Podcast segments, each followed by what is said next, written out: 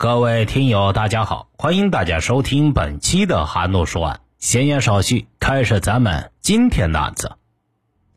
二零一二年七月三日晚上十点，广东省汕头市城乡结合部的一个小宾馆内，女服务员正在对楼梯进行最后的清洁。当她打扫三楼的楼梯时，发现楼梯台阶上有一些异常，在三楼台阶的地砖上。滴落着几滴鲜红的黄豆状的新鲜血液，呈点状分布。台阶上为什么会有血液？服务员联想到刚才一个前额有些秃顶的中年男人从他身边走过，手里拎着一个旅行箱。这个人服务员认识，是住在三零六房间的客人。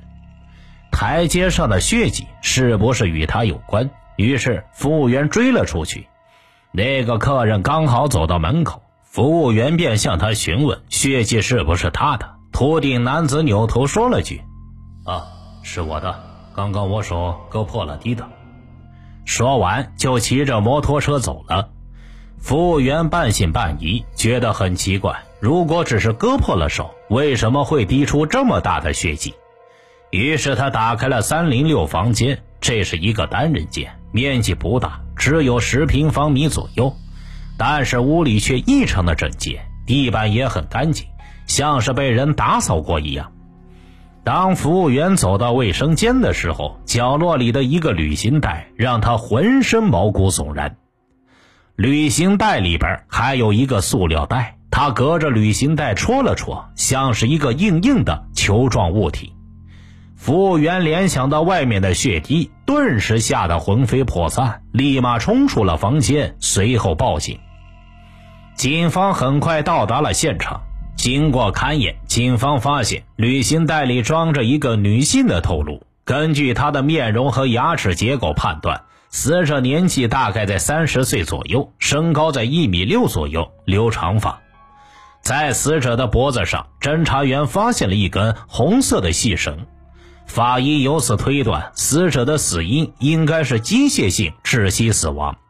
即死者被凶手用绳子勒死之后再被分尸，然而进一步的勘查却让警方震惊：嫌疑人对案发现场处理的十分老练，现场除了一枚残缺且不具备比对条件的男性拇指指纹外，几乎没有留下任何线索，几乎也没有留下任何有用的痕迹证据。此外，凶手对尸体的肢解也十分娴熟。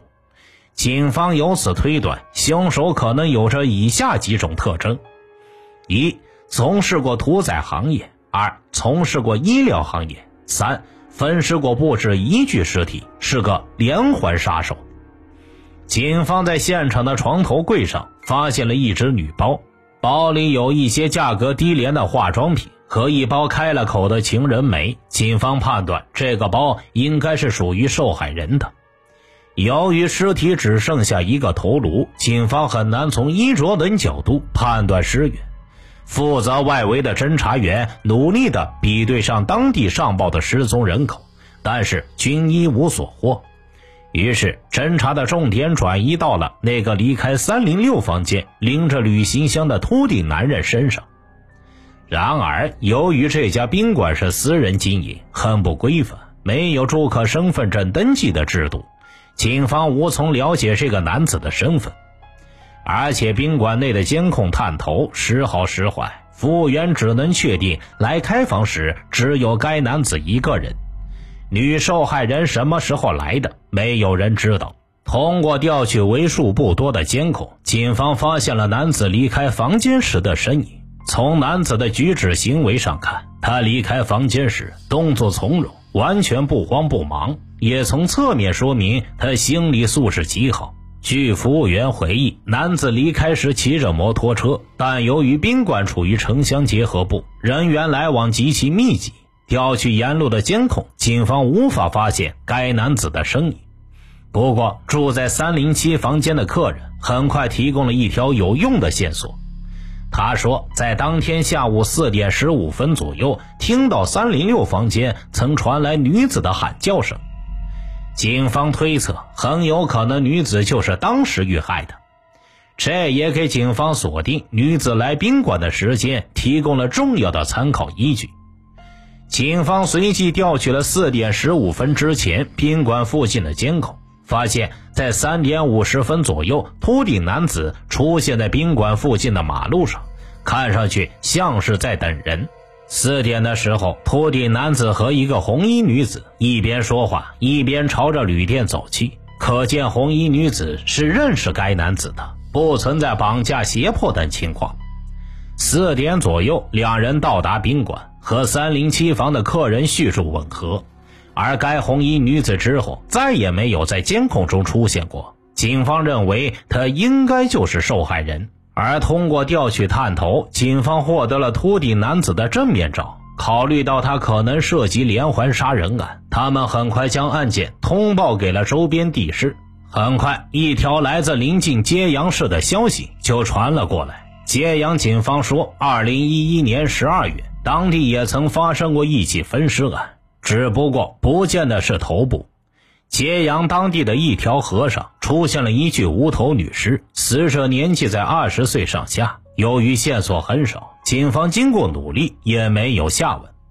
而让他们觉得巧合的是，经过比对，发现两名死者身上的伤口等作案手法极为相似，有可能是同一人所为。由于揭阳方面没有太多有价值的线索，汕头警方决定根据红衣女子和秃顶男子见面的方向，沿路寻找红衣女子到底是从何而来。在排查了周边无数探头和道路后，警方终于找到了女子最早出现在监控中的地方，位于客车站附近的一个路口。在这里，红衣女子上了一辆摩的，来到了事发时的小旅店。然而，客车站人来人往，要怎么判断红衣女子的来处呢？警方忽然想起了那包开了口的情人梅，他们发现情人梅的外包装上有一个价格标签，标签上写着“中山物价所监制”。物价所需要给当地的物品定价把关，那就是说，这包情人梅应该是在中山购买的。这是否就说明女子是来自中山呢？警方于是走访了当天始发地为中山或者途经中山的客车，很快他们就找到了一辆由珠海开到汕头来的大巴。大巴司机说，当天中山站就上了红衣女子一个客人，所以他记得很清楚。警方于是赶往中山，在中山警方的配合下，侦查员得知中山当地一位名叫张静的女子失踪多日。年纪和面貌特征都与女被害人十分的相似，于是侦查员电话联系了张静的丈夫。张静的丈夫介绍，妻子是在七月三日早上离家的，说是单位上有事。警方通过调取张静的手机，发现张静曾经在二号频繁的联系过一个汕头的号码，她的最后一通电话是在三点五十五分联系了那个汕头号码。警方于是横向比对了秃头男子在等人时的视频，发现三点五十五分，他正好做了接电话的动作，说明这个号码就是秃顶男子的。但由于这个号码没有登记机主，这条线索又断了。不过，揭阳警方那边又有了好消息，有人反映曾经在揭阳的一个村子里见过一个长得很像截图中秃顶男子的男人。警方经过摸排，发现这个男子名叫曾祥福，从贵州来广东打工多年，离异，现在独居。通过对其近照进行比对，发现曾祥福就是这个秃顶男子。于是，警方突击抓捕了曾祥福，而之后对他进行了搜查和审讯，也逐渐揭开了在他背后罄竹难书的罪恶。警方在曾祥福的家里发现了许多女士生活用品，包括衣物、首饰、钱包、笔记本电脑等。联系到发生在揭阳的无头女尸案和凶手分尸手法娴熟的刻画，大家心里都开始发毛：曾祥福到底残害了多少人呢？而杀人抢劫这一切的邪恶，在曾祥福看来，居然是出于一个所谓正义的目的。他说，早在九年前和妻子来到广东打工，被妻子嫌弃没用，不会赚钱，于是妻子就和他离婚，跟别的男人跑了。后来他也谈过一个女朋友小梅，交往一段时间后，小梅也嫌他没用，也离他而去。他一个人很孤单，就开始通过网上聊天结交朋友。他发现，一开始和他聊得很投机的女性，一旦知道他是个打工的，就不愿意理他；而当他把个人资料改成了私营老板后，许多女人反而很主动地贴上来和他聊天。至此，曾祥福开始憎恨女性，特别是那些爱慕虚荣、爱钱的女性。他觉得自己有必要给他们一点教训。于是开始以自己是私企老板的身份介绍工作为由，频繁和女网友见面，并且通常是在发生关系以后，带着女网友的财物离开。为了防止那些女网友马上报警，他还会把她们衣服也拿走，所以他家才会有那么多女性的衣服。而事实上，抓捕时曾祥福正在网上聊天。警方发现他聊天的网友可以用海量来形容，八个 QQ 同时在线，加起来有几千个网友，甚至还约好了几个女性第二天见面。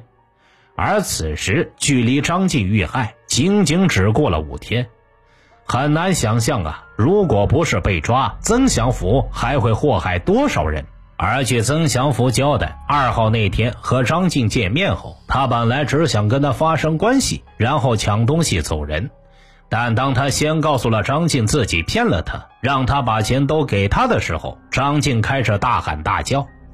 他怕被人发现，就用随身携带的绳子勒死了张静，然后离开宾馆。随后他去买了箱子等物品，晚上九点回来进行分尸。没想到离开的时候被服务员给撞见了，但警方仍然觉得无法解释。如果他只杀了张静一个人，既不是屠户，也不是医生，他的手法为何会如此娴熟？使用相似的分尸手法，又住距离揭阳市无头女尸发现地几公里，难道真的只是巧合吗？随后，警方通过对他的通话记录和 QQ 聊天记录的调查，又发现了一条奇怪的线索。六月十三日前，曾祥福曾经频繁联系过一个广东江门叫黄凤的失踪女性，而这个电话号码在十三日之后就停机了。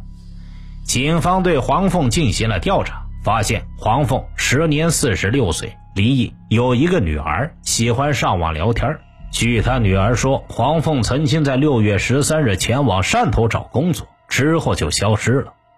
警方询问曾祥福，在多轮感情和心理战之后，曾祥福承认自己也杀害并分尸了黄凤的罪行。他觉得黄凤挺好看，就想跟她交往，于是就把实情告诉了黄凤。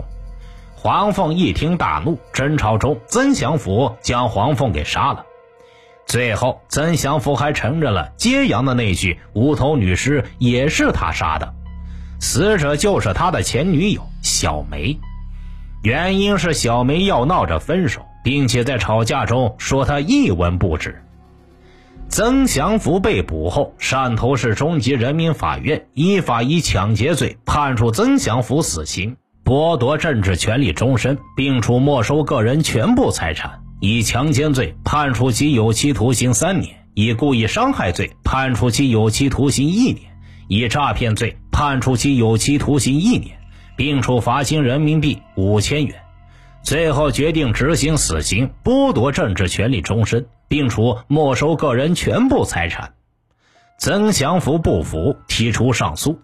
广东省高级人民法院终审维持汕头中院一审判决，并依法报请最高人民法院核准。